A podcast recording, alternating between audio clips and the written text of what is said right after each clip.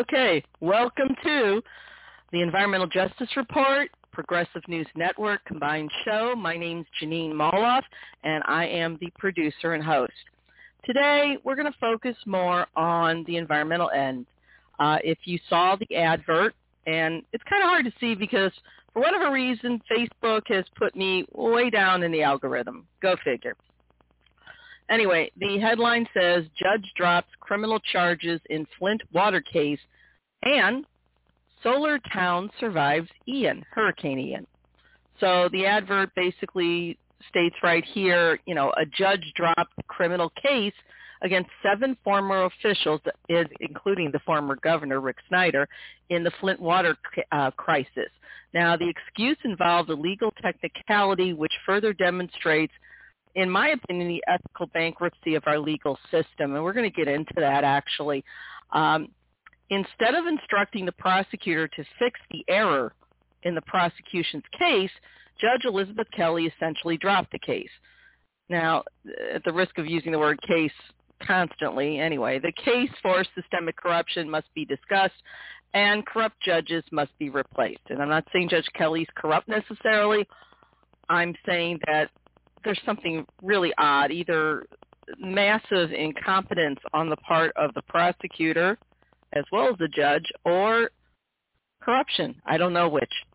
Next, in the aftermath of Hurricane Ian, there was a small Florida town located just 12 miles northeast of Fort Myers that and this particular place is called Babcock Ranch. Now, it is an upper income community, I'll grant you that, but it not only sustained minimal, practically no damage, but it never lost power. How did this happen? You know, Fort Myers was devastated, was destroyed. Well, that's because Babcock Ranch, Babcock Ranch is 100% solar powered. Notice you did not see anything about this in the mainstream corporate news. Furthermore, building codes at Babcock Ranch, this little community, required all structures to be designed with what they call, quote, a low wind profile, end quote. Now, this miracle of sustainable development was, again, not covered by the mainstream corporate news, which is, in my opinion, too busy greenwashing fossil fuel. This column was written, um, the, uh, the column about Babcock Ranch. I saw this column on Common Dreams, but it was written by noted progressive journalist Thom Hartmann, and it ran in Common Dreams. We're going to be discussing this piece as it's clear that the subject of truly green, sustainable development, which saved lives, has been blacklisted by corporate talking heads. So that's our thing today. And we're going to go first to Flint. Now, as you know, the Flint case occurred when Republicans in charge, uh, including the ex-governor Rick Snyder, decided to change uh, water systems to Flint uh, because they wanted to save a few pennies. Okay, and that resulted in the residents of Flint getting unsafe drinking water that contained all sorts of toxic chemicals, chemicals including massive amounts of lead. And we know that lead is not only a toxin, but it, in children, it causes permanent brain damage. Now, this doesn't escape anybody who has who's an honest bone in their body. Anybody's noticed that Flint is also majority black. So this is truly a case in environmental racism, and I actually don't understand why the why the DA didn't push for that as well. I, I truly do not. And we won't get into all that today. We're just going to get into part of it. Um, so let's go to the first one. So this was, oops, wrong one here. Go back here. Oh, no, my bad. Give me a minute. I thought I had everything here, and it turns out I didn't. Okay, so this was an article in Common Dreams. Okay, um, Sorry. I need new glasses. So give me a second. In Michigan, the headline is absolutely shameful. Michigan judge drops. Um, oh God, I can't type today. Drops Flint water crisis um, charges against seven officials. Okay? And it was written, um, it was published October 5th, just this past week, and it was written by uh, Jake Johnson for Common Dreams. The headline is just that, quote, absolutely shameful. Michigan judge drops Flint water crisis charges against seven officials. There's a quote here from a journalist, quote, this means there are currently no criminal charges over eight years later, end quote, lamented one journalist. Let this sink in for a minute. No criminal charges in over eight years, even though this community's water was switched by politicians and they were allowed to drink totally unsafe water that costs lives. Why aren't these politicians responsible, especially ex-Governor Rick Snyder? Why aren't they in a jail cell right now? I'd like to know. So let's get into this article by Jake Johnson. So this Michigan judge uh, just Tuesday, so that would have been, let's see now, I've got my calendar here. Yeah, just the 4th, the day before Jake Johnson wrote this piece. Uh, this Michigan judge dropped felony criminal charges against seven former officials. I'm reading straight from the article right now. Quote, a Michigan judge on Tuesday dropped felony criminal charges against seven former officials in connection to the 2014 Flint water crisis that poisoned thousands of people and killed dozens. Okay? And the killed dozens, that is as documented by PBS.org on their Frontline program. And that article, and that is titled, that's from September 10th, 2019. For Frontline PBS, it says the headline is, We found dozens of uncounted deaths during the Flint water crisis. Here's how. And that was written by Sarah Childress with reporting from Kayla Ruble, Jacob Carah, and Abby Ellis. And we'll get back to that in a minute. So wonder, why did this Michigan judge drop these felony charges? This community has been devastated. You know, notice the different differential treatment as well. My heart goes out to the people in Florida. Their their homes are destroyed. But everybody's worried about Fort Myers where there's a lot of white folk but the people in Flint, where the majority population is black, don't seem to get the same amount of concern. That's just my opinion. Anyway, so who is the judge that did this? Genesee County Circuit Judge Elizabeth Kelly. Um, and apparently her decision came from a Michigan Supreme Court ruling just this past June. And that ruling said that state prosec- quote, state prosecutors' use of a one-man grand jury to issue, in- issue indictments was legally improper, throwing into doubt efforts to hold ex-officials accountable for a water disaster that has had lasting impacts on Flint residents, end quote.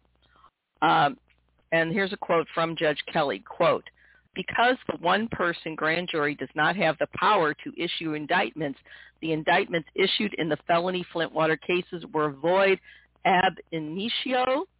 Therefore, anything arising out of the invalid indictments is irreconcilable irreconcil- irreconcilably tainted from inception, end quote. Okay. My question is this.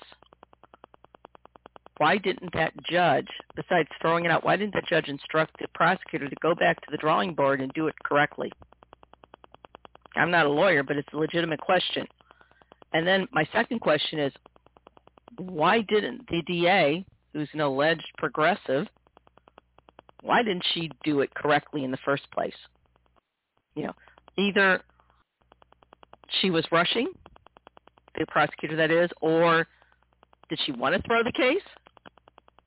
Or is she incompetent? Which is it? This has been eight years. Okay? Eight years. And the officials who had charges dropped this past Tuesday were, Michi- were former Michigan Department of Health and Human Services Director Nick Lyon, and former Michigan Department of Health and Human Services medical executive Eden Wells.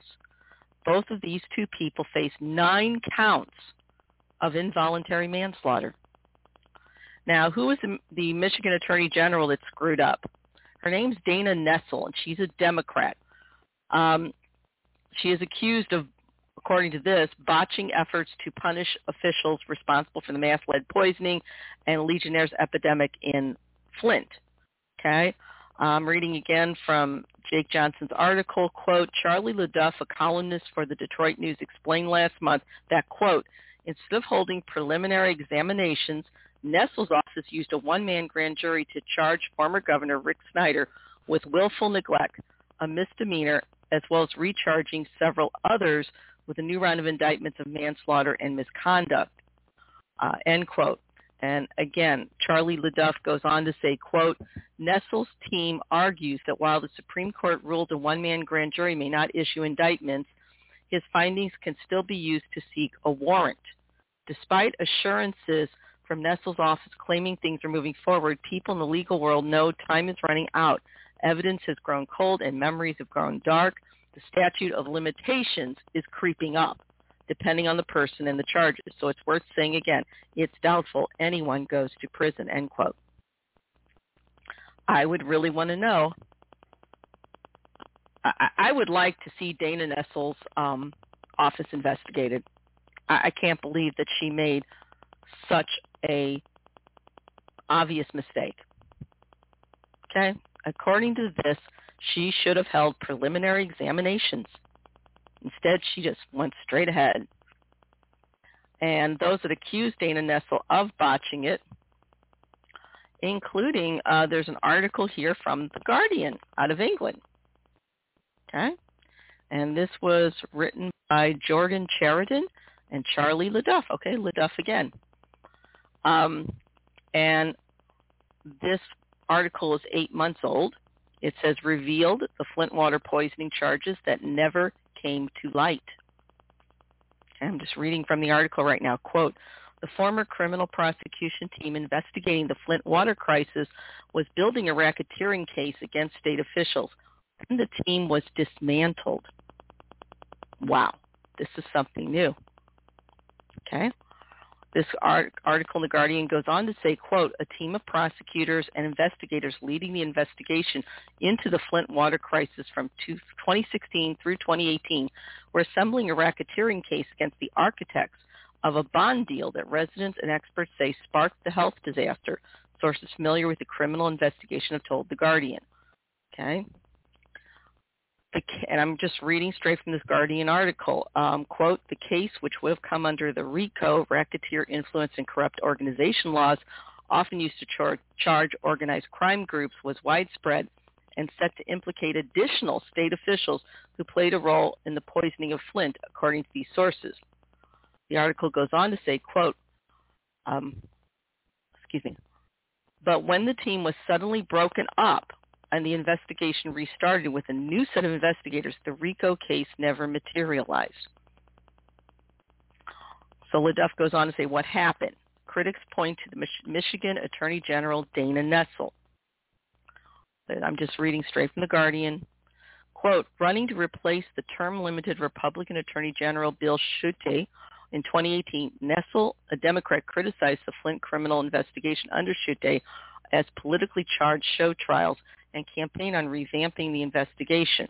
Shortly after Nessel won the Attorney General race office, uh, Attorney General race and took office, her administration fired the top prosecutors and investigators working on the Schuette lodged investigation and restarted the prosecution with a new team. Why did she do that? I mean, you don't like Republicans, you don't like Republicans, but if they did the groundwork, why would you throw it out? Unless, you know, somebody got to you. All right, so it goes on to say again, reading straight from the article. Quote, at that point, the prosecution team assembled by Schuette had been working for nearly three years and filed criminal charges against 15 Michigan State and Flint City officials, including four officials charged with financial fraud that prosecutors said triggered the water crisis. End quote. Quote, but when Nessel relaunched the investigation, her office dropped charges against top state and city officials, citing flaws in the Schuette era investigation. In 2021, Nessel's office recharged several of those defendants with a new round of indictments that included involuntary manslaughter, misconduct in office, obstruction of justice, extortion, and perjury, but gone, but gone were the financial fraud charges.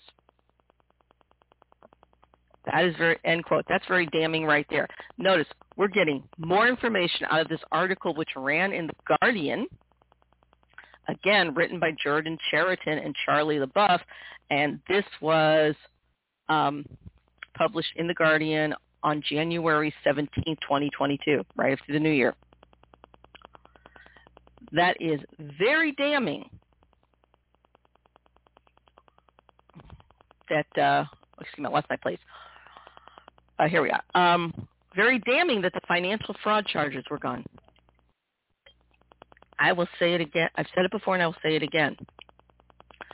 Corporate Democrats, in a lot of ways, are every bit as corrupt as Republicans. There must, in those financial fraud charges, if those charges had gone forward, there would have been more discovery.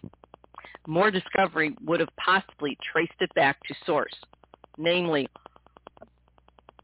what big entity, you know, bribed their way in. Seriously. This is an instance where, um, you know, Dana Nessel, she's a Democrat, and she's one of those, I don't know much about her politics except that when it comes to socially um, political issues, she tries to portray herself as progressive. You know, she's out as a, a a gay woman. She has a wife. Fine. No problem with that. Um, but I'm tired of whether it's Democrats or Republicans, these people that say they are fiscally conservative but socially liberal. That's nonsense. Fiscal issues are social issues, period. If you don't have the money to buy basics in life, you have a serious problem. And so I have to wonder, I don't believe that Dana Nessel is incompetent. You know, her office definitely needs to be investigated.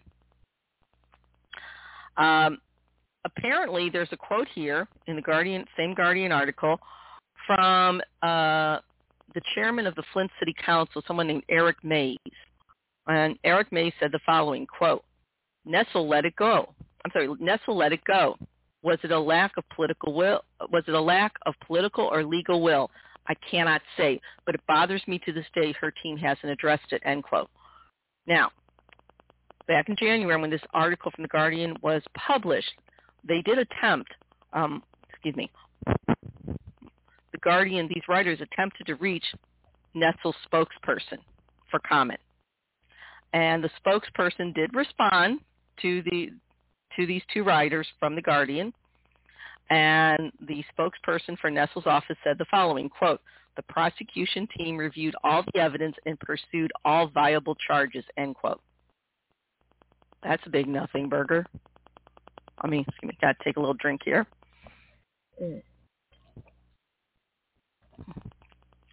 Uh, again, no further explanation.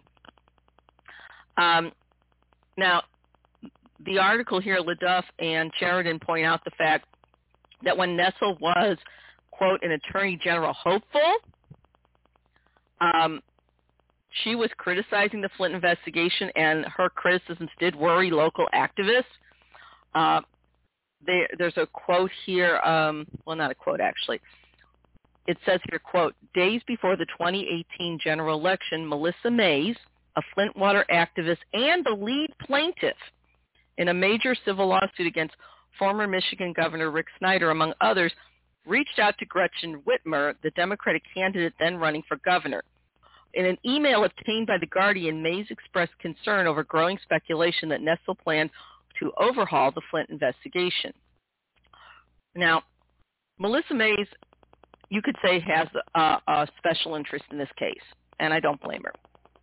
She's a mother of three children and her children were made sick by drinking uh, the contaminated water that Flint residents were forced to drink, and she became ill as, as well.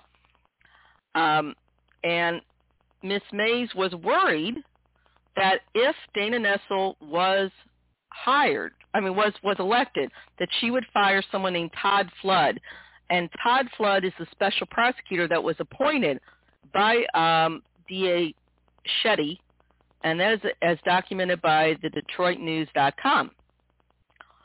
Um, it was Mr. Flood who brought financial fraud charges uh, against two emergency managers. Here, I'm going to read this straight from the quote. It was Flood, who, Todd Flood, the special prosecutor, who brought financial fraud charges against the two emergency managers appointed by Snyder to run Flint in place of its elected mayor and city council, Darnell Earley and Gerald Ambrose, as well as two Flint city officials. And this this is as documented by the New York Times in 2016. Now, there's really two crimes here. It's more than just this. You have to remember, these special managers were brought in by Rick Snyder under a law that was pushed through the Michigan State Legislature that allowed the legislature to literally toss the results of local elections and put in ma- effective managers. And it wasn't just, you know, if these had been, this happened to cities that are predominantly poor and communities of color. That was the main issue right there. Now, I can understand if you had city officials, for instance, that um, committed fraud, then of course you might want to set them aside and investigate. But this particular law allows them to set aside everything, even if there's no no evidence of fraud. It's way overkill. The, basically, this goes back to the fact that the Michigan legislature basic, passed a law that said if you're in a community that's majority black or brown and lower income, guess what? We don't have to honor the results of your local elections. If we don't like who you elect for mayor or city council or school board, we can just toss it and put in people that we want. They literally nullified the right of local people to have a democracy, to have democratically elected officials. Now, this is the story behind the story that really wasn't covered. I've talked about it before because something similar happened here in St. Louis, but it was with the school board, where the state of Missouri told the St. Louis City School Board because they didn't make enough points on the test, they replaced the elected school board with an appointed one and tossed the results of the election, which they had no right to do. But these laws came into play, and by golly, guess who's behind a lot of those laws that set aside democratic rule? especially setting aside democratic rule for low-income people and communities of color. Take one wild guess. ALEC, the American Legislative Exchange Council, among some others. State Policy Network, which is funded by the DeVos family. We can go on and on.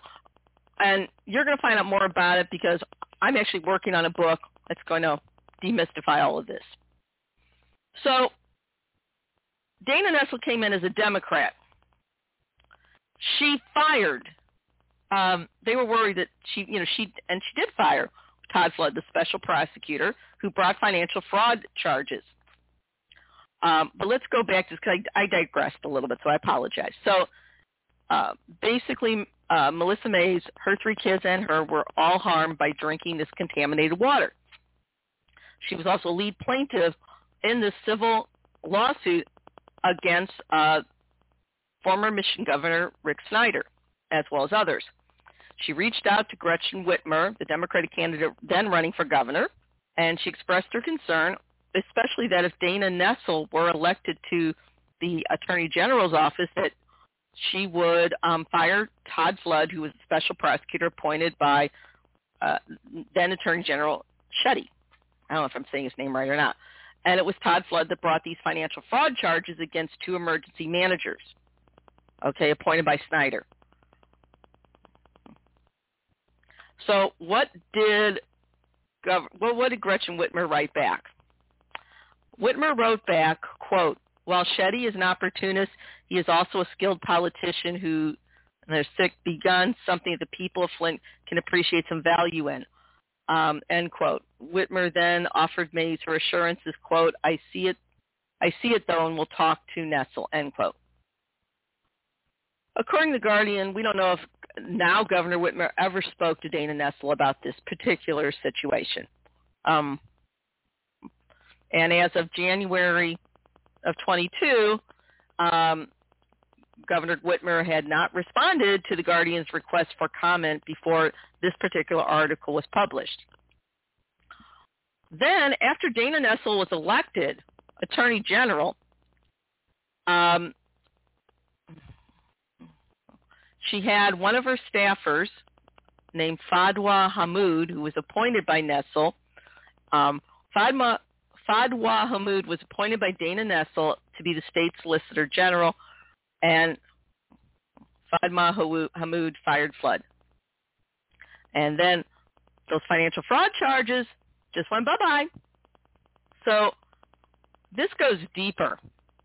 And now that I've looked at this Guardian article, does it look like Dana Nessel has been, um, I don't want to say ethically compromised.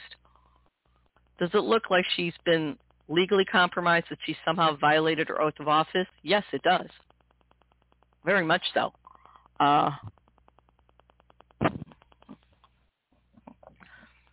so this basically, when the financial fraud charges disappeared, this is really significant because it affects the bond deal.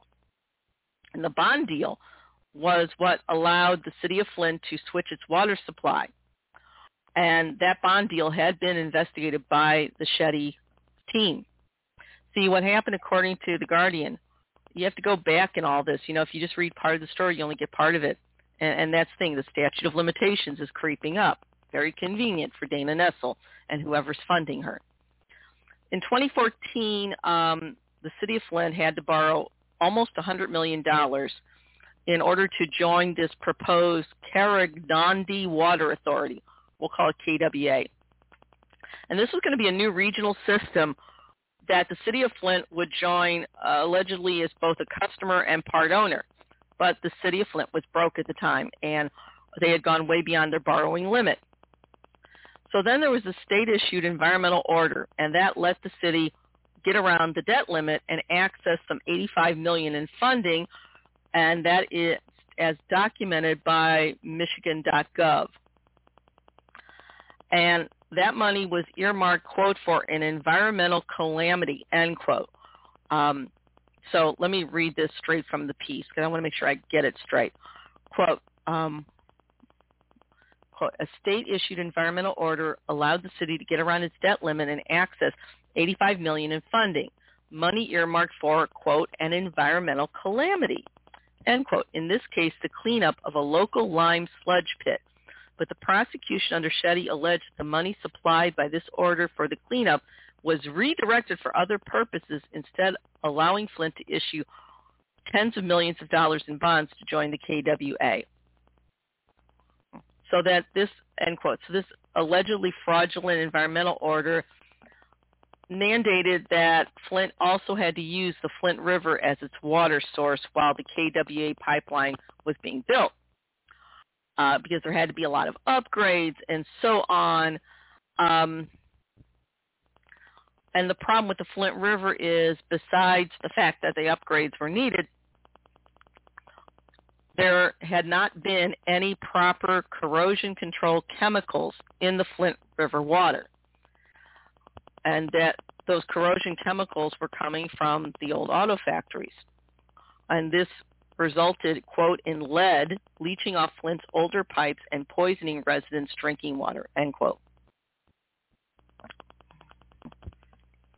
So this fraud issue is a big deal. Okay. And um, let me go back. It, it's, it's complicated. Okay. Um, so there were tens of millions of dollars in upgrades that had to happen for the city water plant so that the plant could safely treat Flint River water. Um, but the updates were not completed, nowhere near it. And the city switched to it anyway in April 14. And then they, again, to reiterate, a quote a failure to add proper corrosion control chemicals into the Flint River water supply resulted in lead lead leaching in, leaching off Flint's older pipes and poisoning residents' drinking water. End quote. Even the FBI got into this.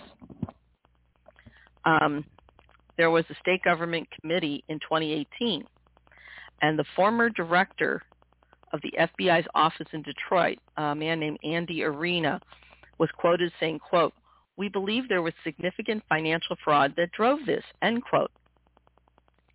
Now, Mr. Arena, for the FBI, was the chief Flint water investigator under the Schuette investigation.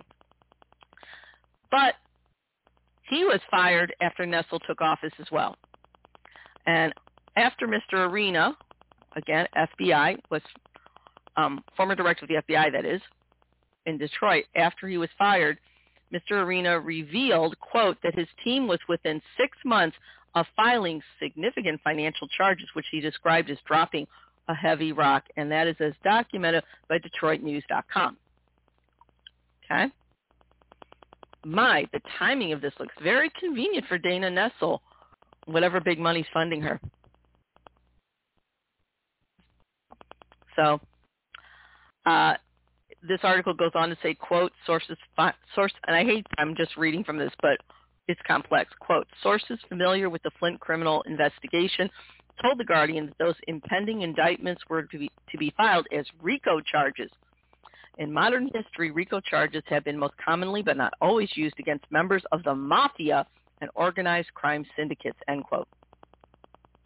And then there were further documents, according to this article, that were obtained by The Guardian that actually additionally confirmed Todd Flood's investigation where he was looking into bribery and racketeering, which is which are two big components of RICO cases. Um, it says here, quote, in one petition to subpoena an outside contractor who worked as a KWA project manager obtained by The Guardian, prosecutors said they had, quote, reasonable cause to believe that corrupt transactions involving certain contractors, the Genesee County Drain Commission's, Commissioner's Office, other entities, and persons of interest, end quote, had happened, had occurred. And the header of the petition did specify that prosecutors were investigating bribery, racketeering, and false pretenses. So you at this point, given Dana Nessel's um, behavior, there's only a few choices you have. You either have to wonder whether or not she's just that incompetent, and I don't believe that for a minute, or she's corrupt, in which case, who bribed her and how much and with what. Okay. Um, and again, they were six months away from this, but the racketeering investigation went bye-bye because Dana Nessel made sure of it. Mrs. Mays, the woman with three children were hurt, went on to say, quote, my position is that Flood was heading in the direct, right direction. I followed the proceedings on the fraudulent bond sale. I know there were RICO charges in the works, end quote.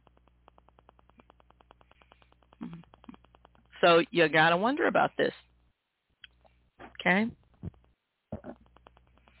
There were also multiple sources that knew about the investigation that also noted that if the financial fraud or RICO charges had actually been allowed to be filed, the state of Michigan, quote, might have faced hundreds of millions in liability over the KWA bond deal since the Attorney General's office under Schuette ultimately signed off on the allegedly fraudulent administrative order that greenlit Flint to borrow tens of millions to join the KWA. Uh, they made the point here the order was actually signed by an assistant attorney general in Schuette's office. Again, as documented by um, Freep.com. Okay. So uh, let's see now. Schuette, there's a quote. There's a quote from Schuette in a statement in 2016. Quote: All too prevalent in the Flint water investigation was priority on balance sheets and finances rather than the health and safety of the citizens of Flint. End quote.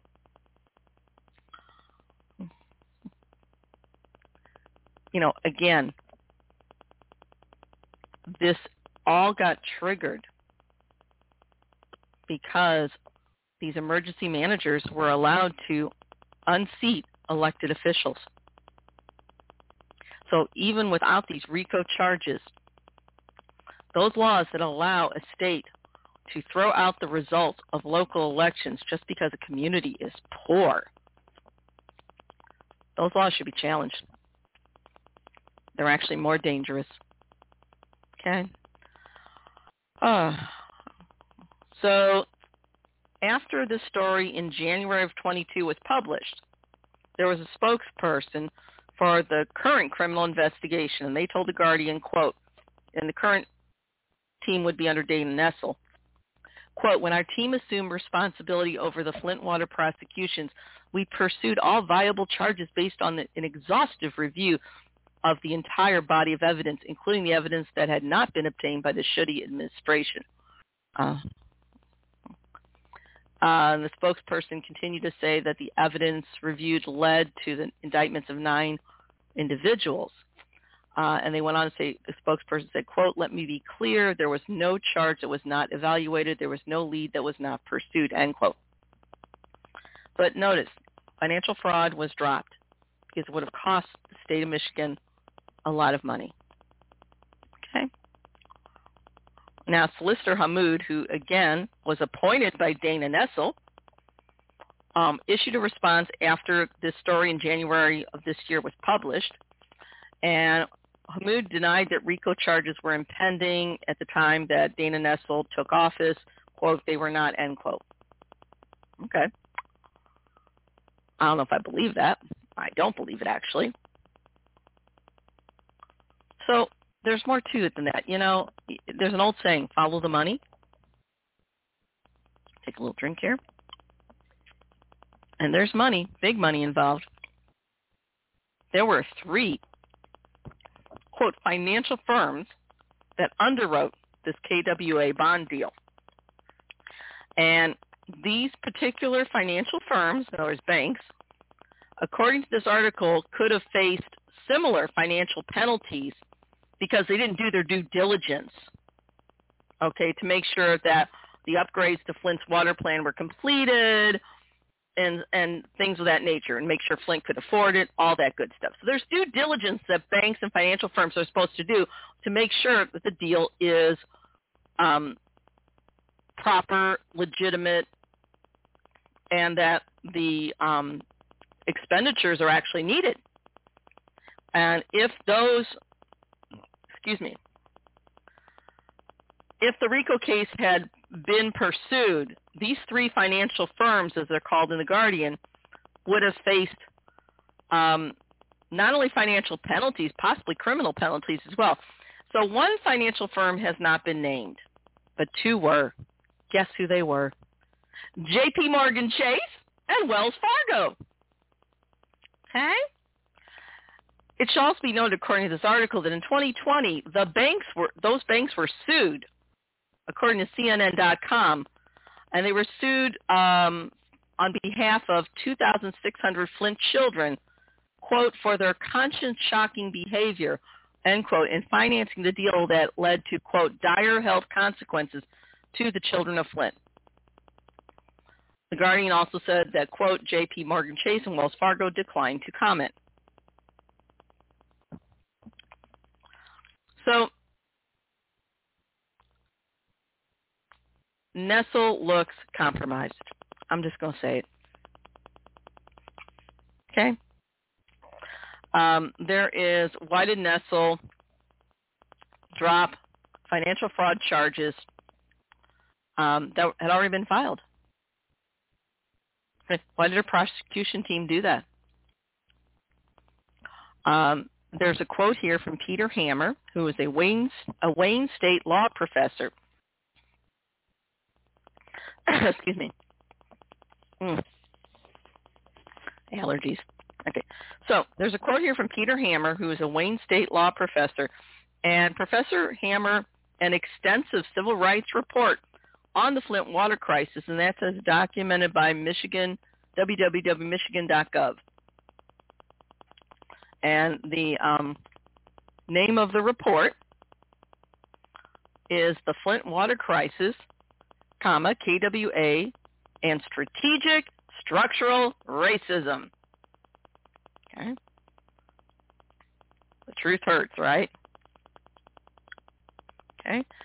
So here's what Professor Hammer had to say, quote, I never understood why the Attorney General disrupted the initial investigation, dropped the initial charges, or set a different direction in her new charges that chart a course away from the issues of financing the KWA pipeline, end quote.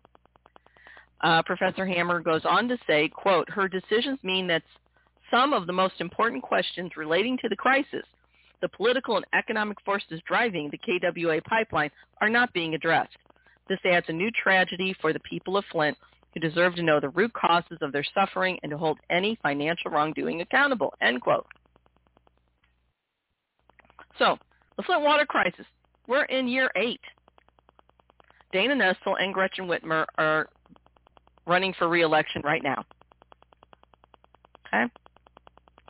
At this point, not all the city's lead surface lines have been replaced. And so people are still being damaged. Residents are complaining of the following rashes, hair loss, and other ailments. Again, uh, last line of this article, quote, the Flint criminal investigation under Nessel did not respond to the Guardian's request for comment before publication. And this was published back in January of 22. The two writers of this piece, Jordan Chariton, is an investigative reporter and the CEO of Status Quo News.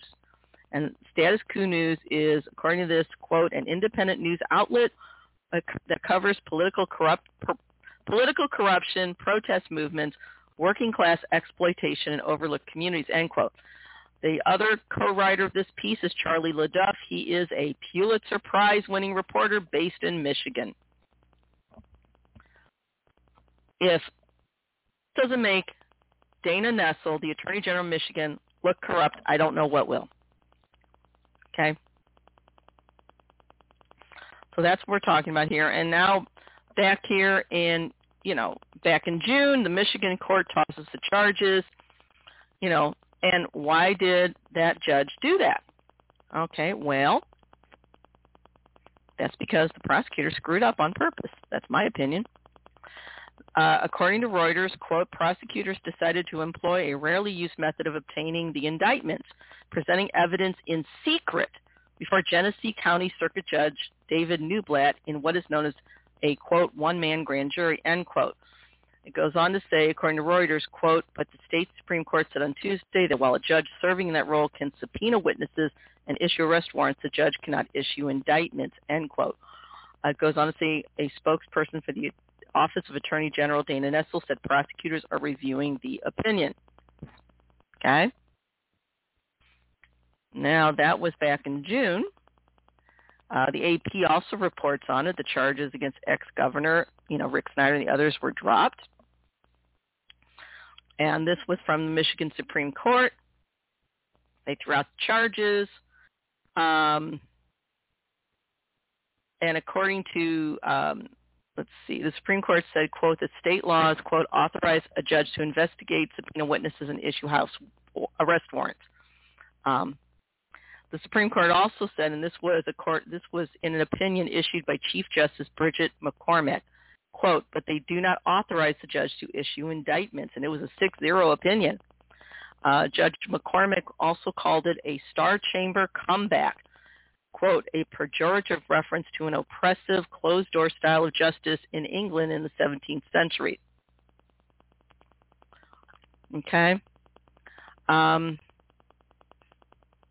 so, you know, once again, if it looks like, um, me, if it looks like the Attorney General, Dana Nessel, to use a, a, um, a colloquial term,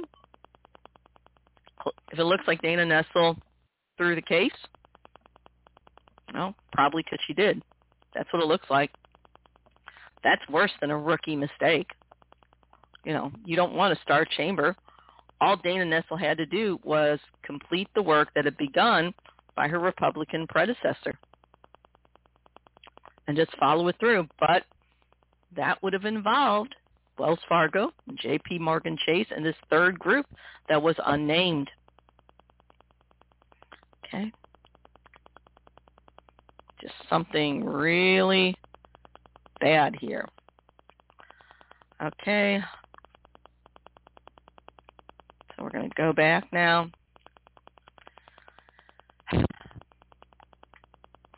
All right.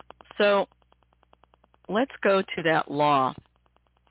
I remember when this first passed. I think it was called the Independent um, what uh, manager law, something like that.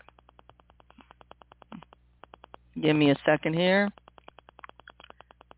No, I can't find it right now. Okay, let me try this. Law that allows um, state legislature to assign independent managers. Okay? All right. So this really ties into something called the independent state legislature theory which is actually going to be heard in, by the Supreme Court very soon in a case called Moore v. Harper. Um, this goes beyond regulating elections. The, the emergency manager law, that's what it was called. Okay, give me a second here. Yeah, emergency manager law in Michigan. Okay. Um, this is punishing low-income communities for being low-income it's saying that if you're poor, you don't have a right to have your elections respected, or the results of it, rather. Um, the required characteristics of an emergency manager. Um, so basically, this was a financial emergency manager law. Okay? And it traces back to the 80s, actually. Um, and there's several public acts, and, and I think at this point, we're going to do a separate show on that. All right, I, I think it it deserves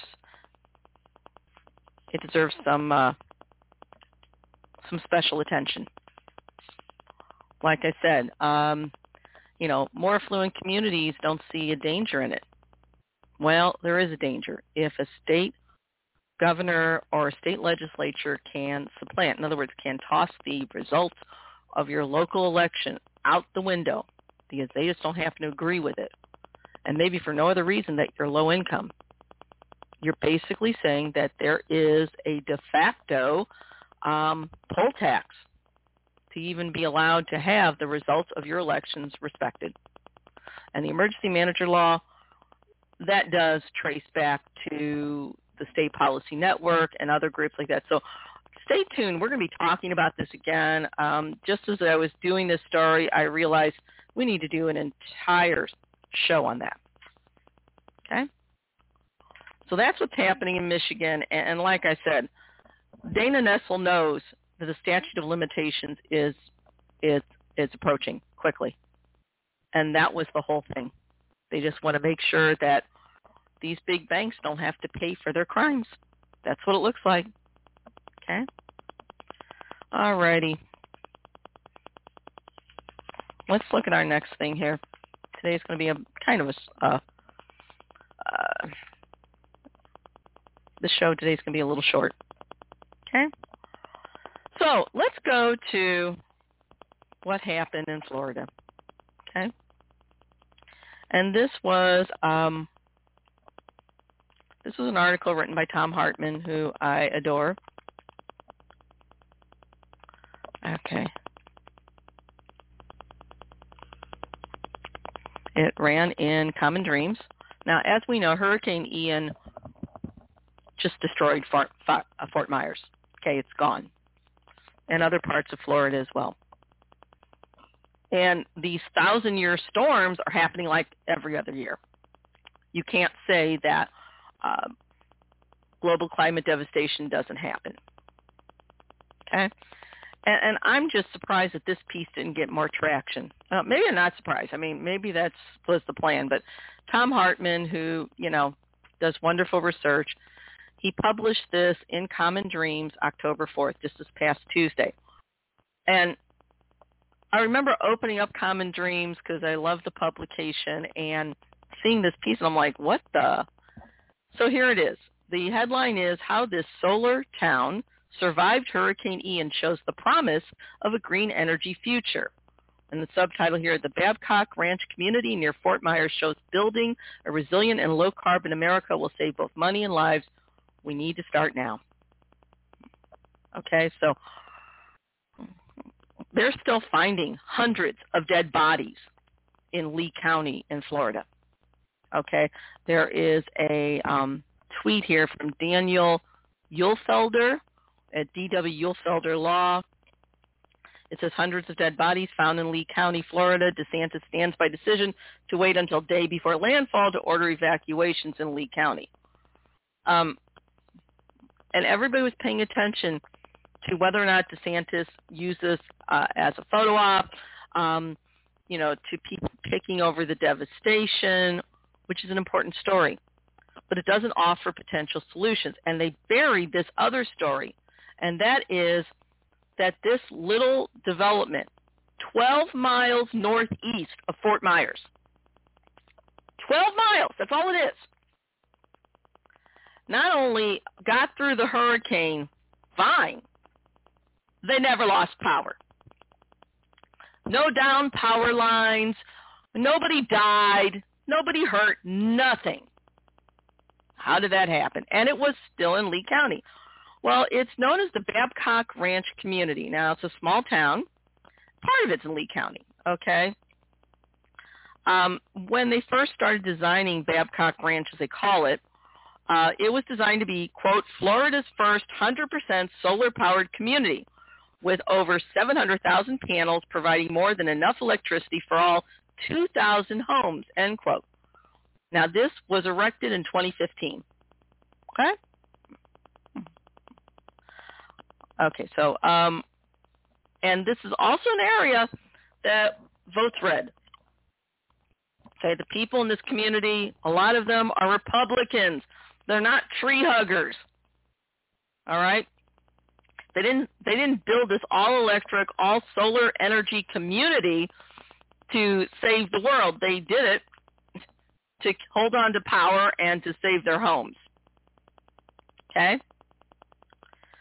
Uh, and Thom Hartmann explained that right now solar and wind, quote, are now the cheapest ways to produce energy in the United States, end quote.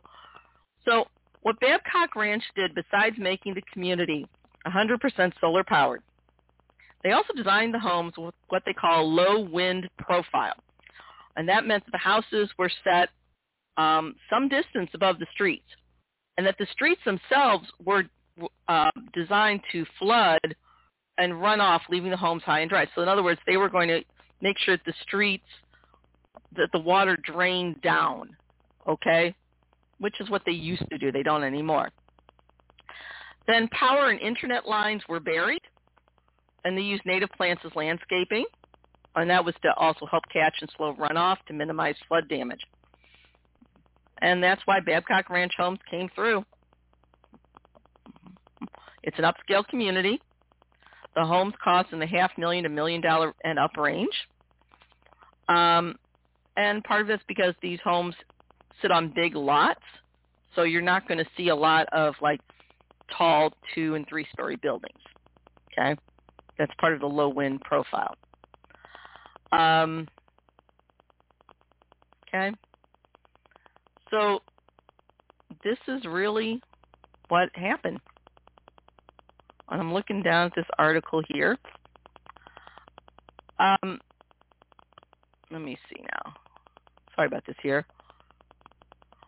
So then they get into some other stuff here. Um, Babcock Ranch, uh, you know, they thought about the weather itself, you know, and I would love to see people, you know, be able to get their homes back. But I think at this point, since the taxpayer is paying for a lot of this, the people there need to be told, if you're going to rebuild, you need to rebuild in a way that has a chance of surviving, and some of these areas you can't rebuild in. All right? There's no point if it's going to be destroyed a year or two later. Okay? Um, so let's see now. So Thom Hartmann goes on also to talk about more innovative economic models in other countries that would help push solar energy. Now, I'm going to note that um, this past winter, I had to put a new furnace in my home. My my furnace bit the dust in December when we were having a cold snap. I had one room that I could close off and keep reasonably warm, and I would have loved to have put in a solar um, solar system, but it was double the cost. I just couldn't swing it. But anyway, um, excuse me. Thom Hartmann uh, was invited to join uh, German members of okay. Thom Hartmann received an invitation to join this German member of parliament, somebody named Hermann Scheer, and they gave presentations at a conference in Spain. That was in September of 2009. And then a dec- almost a decade earlier, Scheer, again, this member of the German parliament had also created what he called his 100,000 rooftops program. Um, and the original idea, you know, in the 1990s, Germany was facing a big energy crisis. And people were freaking out about the fact that Germany had so many nuclear plants. They wanted them shut down, and that's understandable. So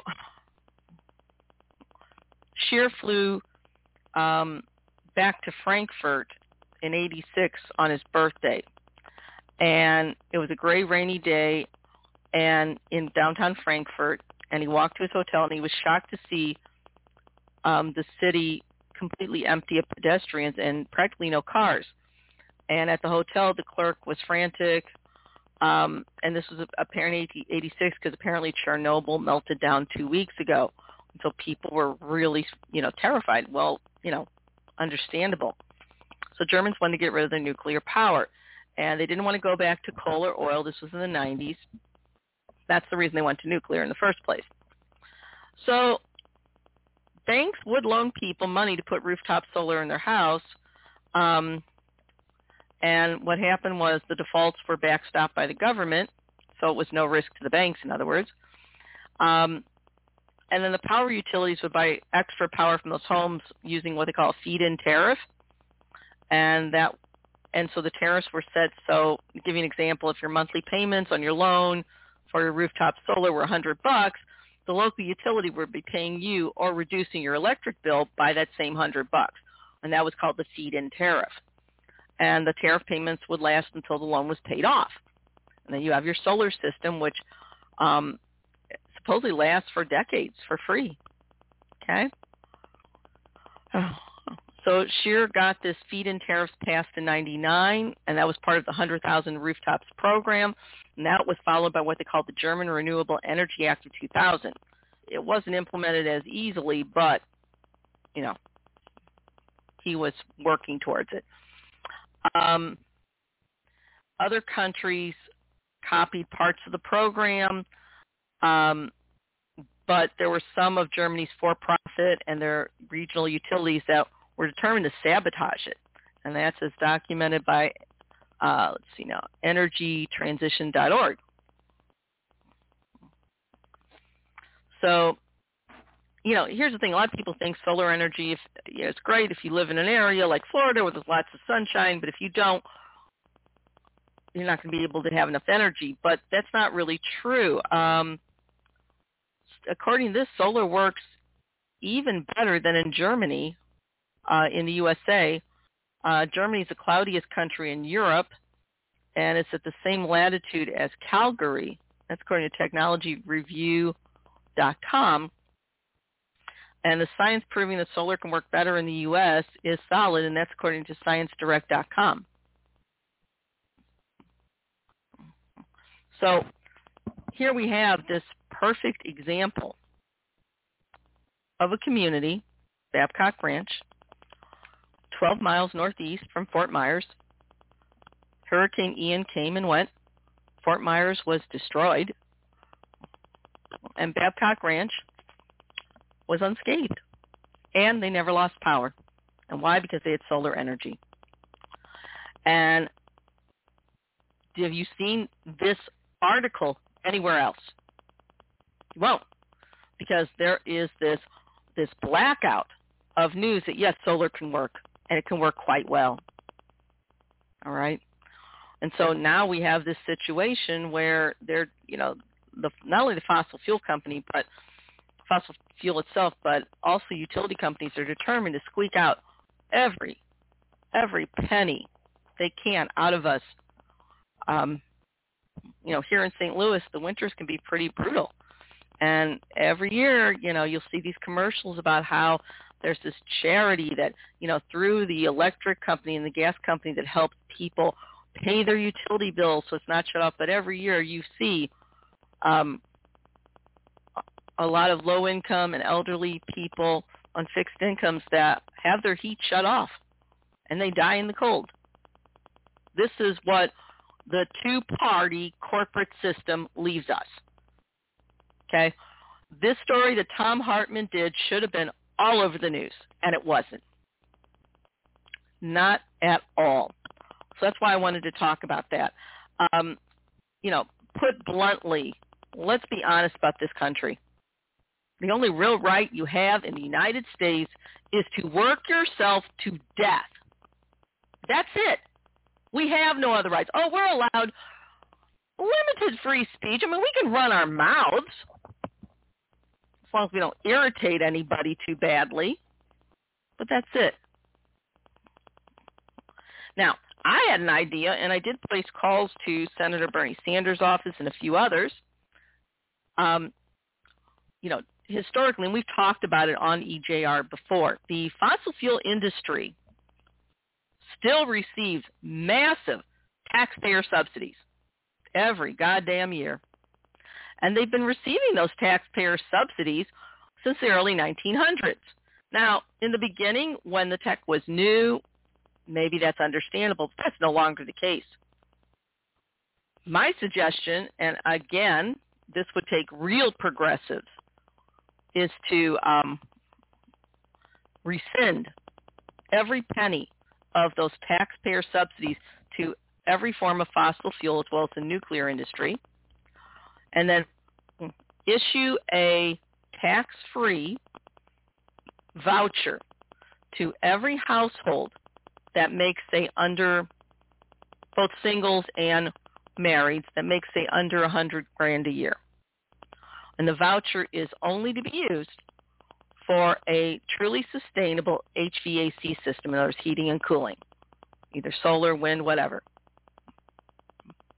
And no, you don't have to pay on your income tax, nothing. I mean, there's something very wrong when the fossil fuel industry gets my taxpayer subsidy and here, like I work part-time as a virtual tutor to supplement my income.